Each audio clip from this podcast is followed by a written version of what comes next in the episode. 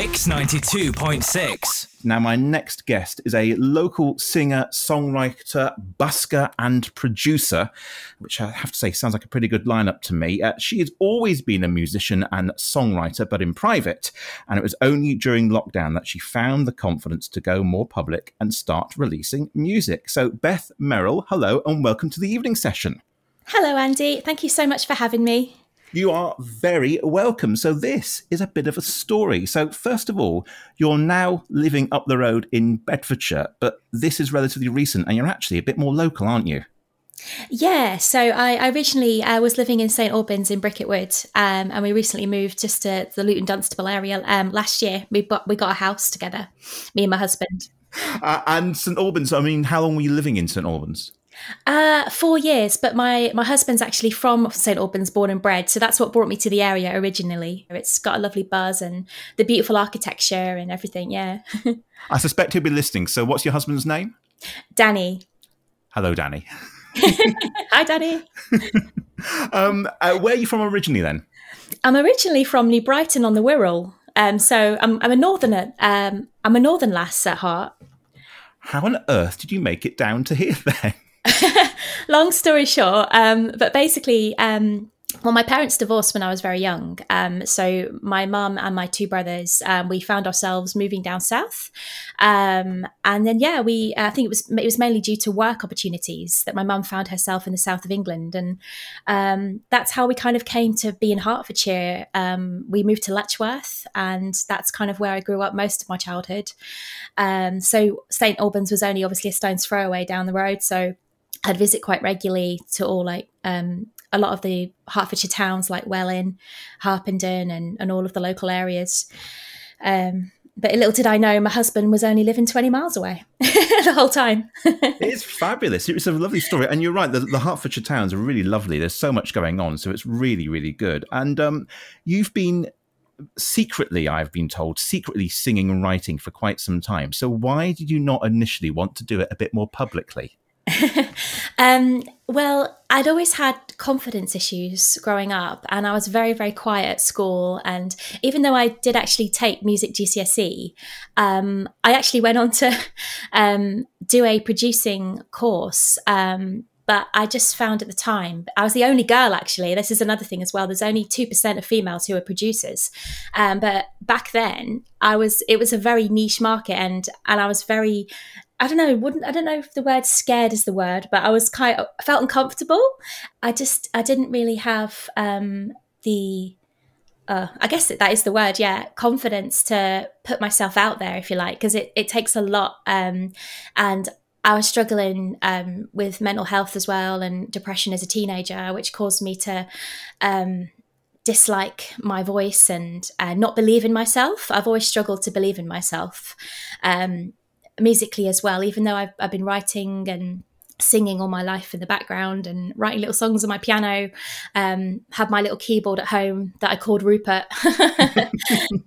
um, so yeah, I'd always sit there in my room on on Rupert playing some new songs or just you know learning cover songs and. Um, but yeah, for me, I'd always had that desire to want to sing publicly and to share my music, but um, I never really had that I don't know, that push, if you like. Um, I didn't quite push myself enough because I, I, was so scared of people, you know, judging me or people rejecting me. And I think it was the fear of rejection that, that stopped me and uh, lack of self belief in myself, um, which was quite hard looking back. I wish I'd, ha- I, if I could go back now, I wish I could just say to my younger self, you've got nothing to worry about, just go for it.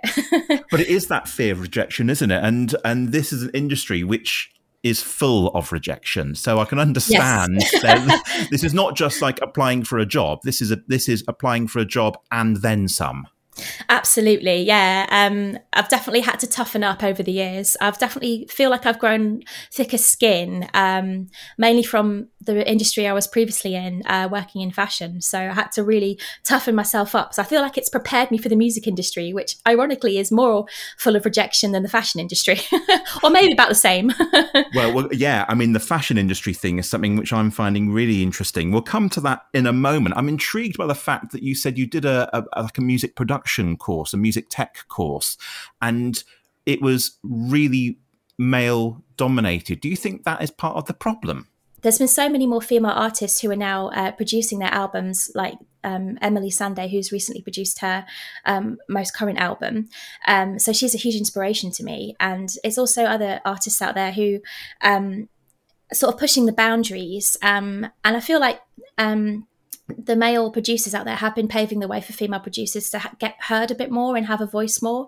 and I feel like even I didn't realize it, but I felt like I was part of some part of like a a revolution almost, like how females are trying to yeah push the boundaries of music and trying to um, be producers in our own rights as well, um, or collaborating with other well respected, well experienced producers. Do you think that the skills, though, that you learn on that music production course have been really useful to you?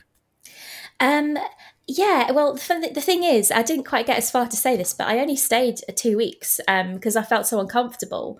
Um, if I'd if I'd have gone back, I would have stayed. I would have just pushed through. But I already kind of learned um, Cubase anyway. That was what we were learning back in the day. Um, but it was mainly Logic Pro that um, sort of gripped my attention back in 2016 um, and that's where i kind of taught myself how to use it because I, st- I remembered that initial passion of wanting to learn. Even when i was younger i'd, I'd use this um, little program when I was about nine or 10 called Rave eJay. And you kind of get little samples and you put them together and you create like tracks from it. Um, and my brother as well, he, he loved doing that too. He was into his music. So we used to bounce ideas off each other. And he's also a singer, singer as well. And he's got a really good voice. And you mentioned your brother. So would you say there's a sort of musical background going on in the home if both of you are, are pursuing this? Absolutely, yeah. So both my parents um, were musicians. So my mum um, used to sing in a country band locally, and she plays the violin. And my dad's also a singer songwriter, um, so he's been writing music all his life as well. Mix ninety two point six. And Beth, you have told us uh, about your sort of stop start entry into the music industry, uh, but you had a career uh, beforehand in fashion, uh, which is a notoriously brutal industry to work in. Can you tell us about how you got into that and what it was like? Yeah, of course. Um, so I um, I've always had a, a love for art, and so I've been drawing and painting a lot of my childhood and teen years.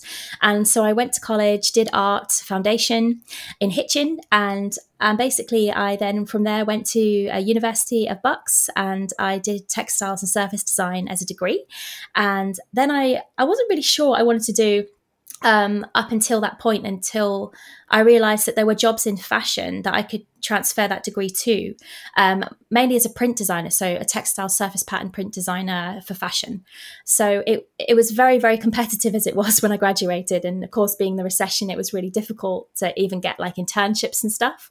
Um, so yeah, this was like back in 2011 um, when opportunities were running quite thin. So I just remember um, applying to so many things and obviously um, naturally not hearing much back. But the one things I did hear back from uh, were mainly, um, you know, free internships that you'd come in, you'd just go into London for two weeks or so, or you'd intern at different uh, fashion houses and stuff, which was it was really cool to get some of these opportunities and and grow in that. Um, and it was but it was very very hard to kind of get the job you know what i mean like mm. get the, the dream job um, mm. which would have been lovely like working for a high street retailer um, designing prints for their clothes and i managed to get a couple of my designs on the high street which was really mm. lovely to see um, but yeah, it, it's very, very competitive, and I knew that going into it. But um, it's kind of where I feel like that's where my skin had to really grow thicker, um, and due to the, the rejection that came with that, um, I feel like that's what's kind of helped me grow into the person I've become. At what point did you go, right, this really isn't it for me, and I really do want to concentrate on music?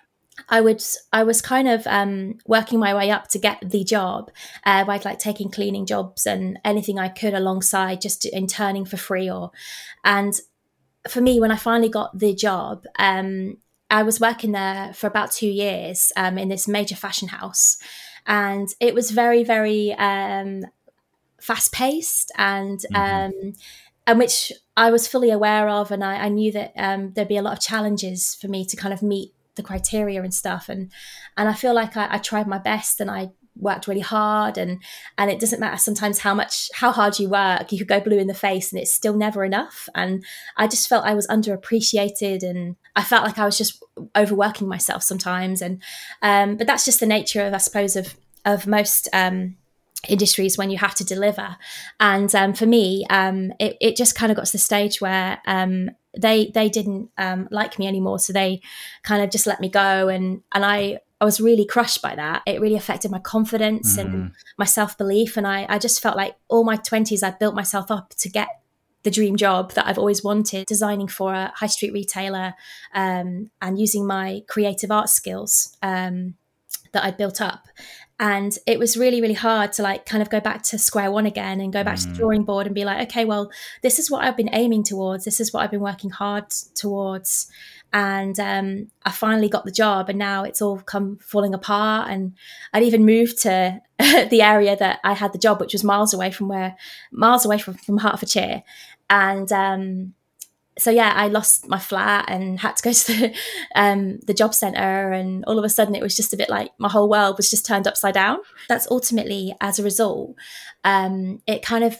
kicked that fire in me again to go. Actually, there's that passion that's always been there for music that I've always suppressed because I just knew I wasn't good enough. I always felt like, oh well, no one's going to take me seriously, and there's no way that um, I'll ever be good enough, or everyone's going to think I'm a joke or a laughing stock if I decide to do music now. I'm like nearly, you know, nearly 30 and um, at the time. And uh, I thought, oh, you know, I'm, I'm, too old. And, and then I just kind of realized, you know what, it's never too late. And, and mm. even during the fashion job, um, when I realized that it was getting a bit too much for me, I was actually producing in the background and writing songs anyway. So, um, ah. um, with the hope and desire that one day I would release these songs, but I just had absolutely no confidence and self belief, or I didn't believe that anyone around me would believe in me. So I just didn't want to even vocalize it. I was too afraid to even tell people that I had this desire and this passion to be a singer songwriter because I was terrified of people going, no, no, no, no, you're way past it or you're not good enough. And it was all in my head, but that's kind of what stopped me from doing it. So, yeah, so in a way, it was a blessing in disguise. The whole fashion yeah. thing didn't work out. so, I need to know what made you first pick up that microphone and sing to other people? um, so yeah, for me, um, it was me being a part of a church at the time, um, and of course, due due to lockdown, everything ended up being online, on Zoom, on YouTube, on Facebook, and and so at the time. Um, I was a part of a church that needed um, somebody to lead the music. Um, so that's how I ended up um, eventually pushing myself out my comfort zone and just kind of going, well, I'll do it. even though I was terrified and I was scared of people going, "Oh no, who do you think you are doing this and that?" And but I was like, "Well, I've always kind of felt in my heart that this is what I wanted to do. So I just thought I'm just going to go for it and see what happens. And so I did it. And um, for pretty much most of the lockdown, every Sunday I was leading the music for the church online. And um, that's kind of how I found the confidence to just kind of sing out. Um, and it, it kind of helped because there was no one obviously lo- looking at me, nobody watching me, um, which made it a lot easier for me. mm. But then I have to say, if you're performing online, uh, I mean, that's great. But it's not like being in the room. You're not getting that instant reaction. And equally, it does things to your voice, surely. Yeah, it does. Yeah. Um, I felt like um, I could relax a bit more not knowing there was people there. But over time, I started to feel like, oh, I kind of miss um, being in a room full of people. And it'd be really nice to actually, you know, have that, have people to bounce off and engage, see them engaging. And, and um, that's kind of ultimately what drove me to want to start busking because um, I wanted to see people's reaction. I wanted to know how people were receiving um, my singing. And um, when I was doing, you know, just chart songs and going out and singing pop songs and things. And um, yeah, so um, previous to that, I was just, I was playing piano in the band at church before lockdown. Um, and doing a bit of backing vocals, but um, all of a sudden I'm like at the front leading the songs and i'm like oh my gosh you know um how do i how do i convey this how do i project this and and so yeah it was hard to kind of sing to a, an empty room if mm. you like um just looking down a camera um and then obviously that's what kind of propelled me to co. Um, it'd be so lovely to actually get back out there and um, just see if I if I can grow the confidence um, in public to to busk and sing um, with with a live audience, um, even if people are walking by. I mean, if you're there convinced that this is you know going to be just dreadful, then to put yourself out there as a busker, which I mean that really is so vulnerable and so public. I mean that is it's being thrown at the deep end. How on earth did you? rationalize that in your head that this is okay. I'll go and do it because people, a lot of people, really couldn't do this. yeah, sometimes I'm like, what on earth am I doing? And I like hyperventilating in the lift as I'm pressing the buttons to go down to the street level with all my gear. I'm like, oh my gosh, you know, um, it's um, it's yeah, it's a challenge sometimes, but I love it, and I realised that um, all these years that I'd had that I hadn't experienced singing in public um, that I would have really loved to have had over the years, which I kind of uh, prevented myself from doing just from having no confidence. For me, busking was kind of just putting myself out there without knowing what's going to happen. um, uh, regardless of the money, um, it's it's nice when people do, you know, obviously donate or throw some money in. Um, but I don't do it for the money. It, it's really for creating an atmosphere and spreading some joy, um, especially with all um, the news going on and everything like that. I think it's really important to have um, music in the community to spread that message of hope. And so I just like to go out and um, hope for the best. I kind of just pick a spot and hope I don't get moved along. and uh, yeah, I set up and I go on my own um, and just have my um, my amp and my my little vocal uh, vocal box and my little mic, plug it all in. It's it is hard sometimes, like especially doing it on my own. Um, it's quite mm. scary because you just don't know what's going to happen. So this is Mix ninety two point. We're here with Beth Merril, local singer, songwriter, and busker. We've been hearing about you going busking. I have to ask. Uh, are there places where you've been busking which have been really successful and are there places which perhaps it hasn't gone quite so well? Yeah, um, so there's definitely certain places in, in, Hertfordshire that I feel like it's been really well received, and there's been a great atmosphere, and people have been dancing in the street as they've been walking by, and oh, that's um, lovely. yeah, one lady, bless her, she even stopped her car right outside, like in a no stopping zone, just to get out to put a tenner in my in my um, pot, and then got back in the car and drove off. I thought she was going to get out the car to tell me to stop or to be quiet or something, and then she just came up to me with a ten pound note. I was like, no way. So that was really lovely. And then there's been times, yeah, in other locations where I've had like people come out of shops to say, please turn it down, or uh, somebody this? who was. where? actually in Welwyn, but um, there's certain areas in Welwyn, but I, I, actually really love going to Welwyn to bus, but it just depends on where you are because um, it sometimes there's quite a few buskers there, so you have to sort of pick your spot. Um, but yeah, so it's okay. Um, I just have to turn it down. There's been one lady who, bless her heart, she was on a night shift and she came home and she all she could hear was my music. She was like, "Turn it down, please. I'm oh. trying to oh. sleep."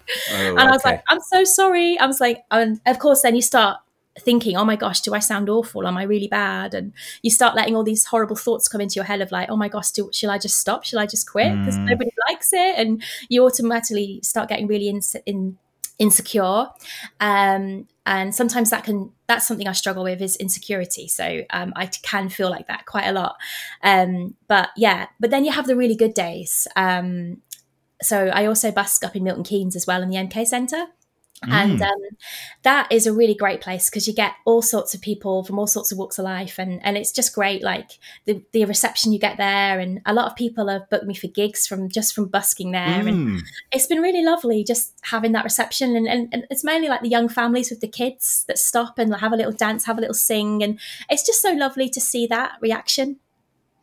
And uh, how do you? Because you mentioned earlier on you, that you've had some. Um, sort of mental health issues and there's issues with your own confidence. How do you align that with going out and doing something so public where people can be vile at times?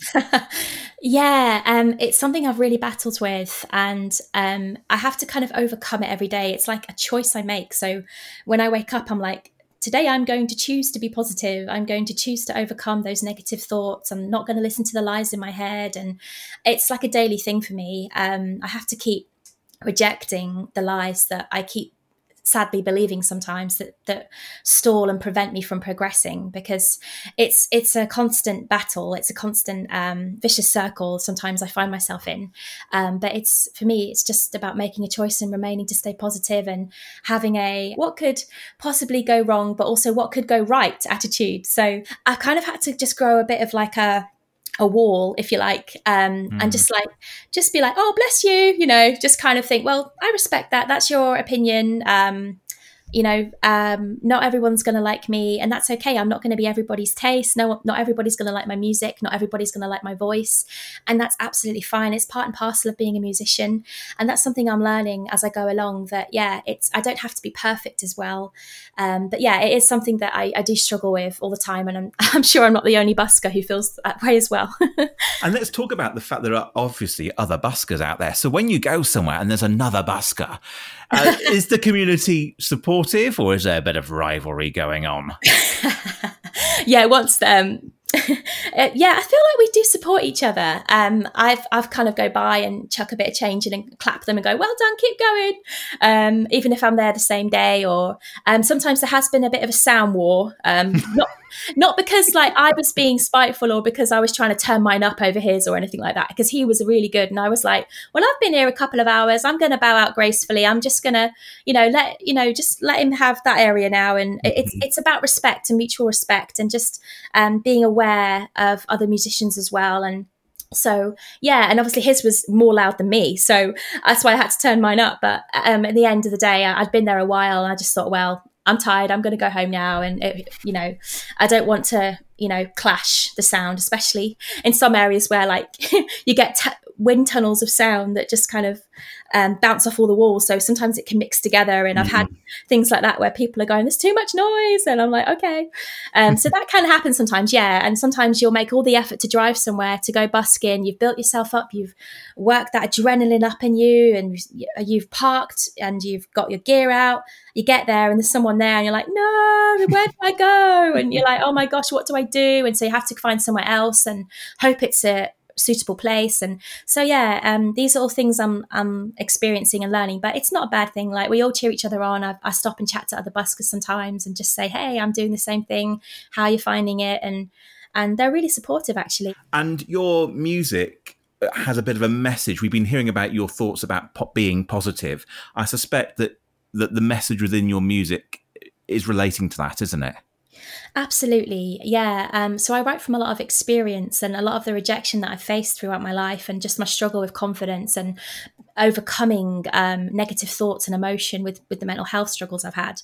Um, so I choose a lot of songs. Really, I do a lot of cover songs, and I try to to choose songs with a positive message, with an uplifting kind of um, yeah sound that kind of gets people feeling joyful and happy. And yeah, for me it's just about spreading a positive message and and giving hope and just letting people just relax and and enjoy and feel the music around them. So tell us about your ep and how can people get hold of it? Um so it's not actually released yet, but it's it's up and coming. So I'm hoping for it to come out in October. I've released two singles from it already. Um, so I released the first one back in April called "Reach Out," and um, I recently released the second single called Rising Up um, back in July. Um, so, yeah, um, I'm due to release a third single um, coming up before the the full release of the EP. But yeah, it's going to be available on all streaming platforms such as Amazon Music, Spotify, um, Apple Music, etc. Basically anywhere. Fabulous. Now we're going to play "Rising Up" in just a moment, which is also going on the mix playlist for the next couple of weeks. But Beth Merril, thank you so much. I really do wish you all the best, and thanks for joining us tonight on the evening session and being so open about your experiences. And I hope that someone listening has taken something away positive from this. Oh, thank you so much. Yeah, thank you so much for having me. I've really enjoyed it. Introduce the song. Right, so this is uh, Rising Up from my up and coming EP called Relight. And the message of the song is for those underdogs out there who have always felt they've had to strive in life, for those who've been in the background, who've had to shout the loudest just to get heard when no one else was listening, for those of you who've gone through any rejection, this song is for you, and I hope it builds you up and empowers you to believe in yourself again. So, this is Rising Up.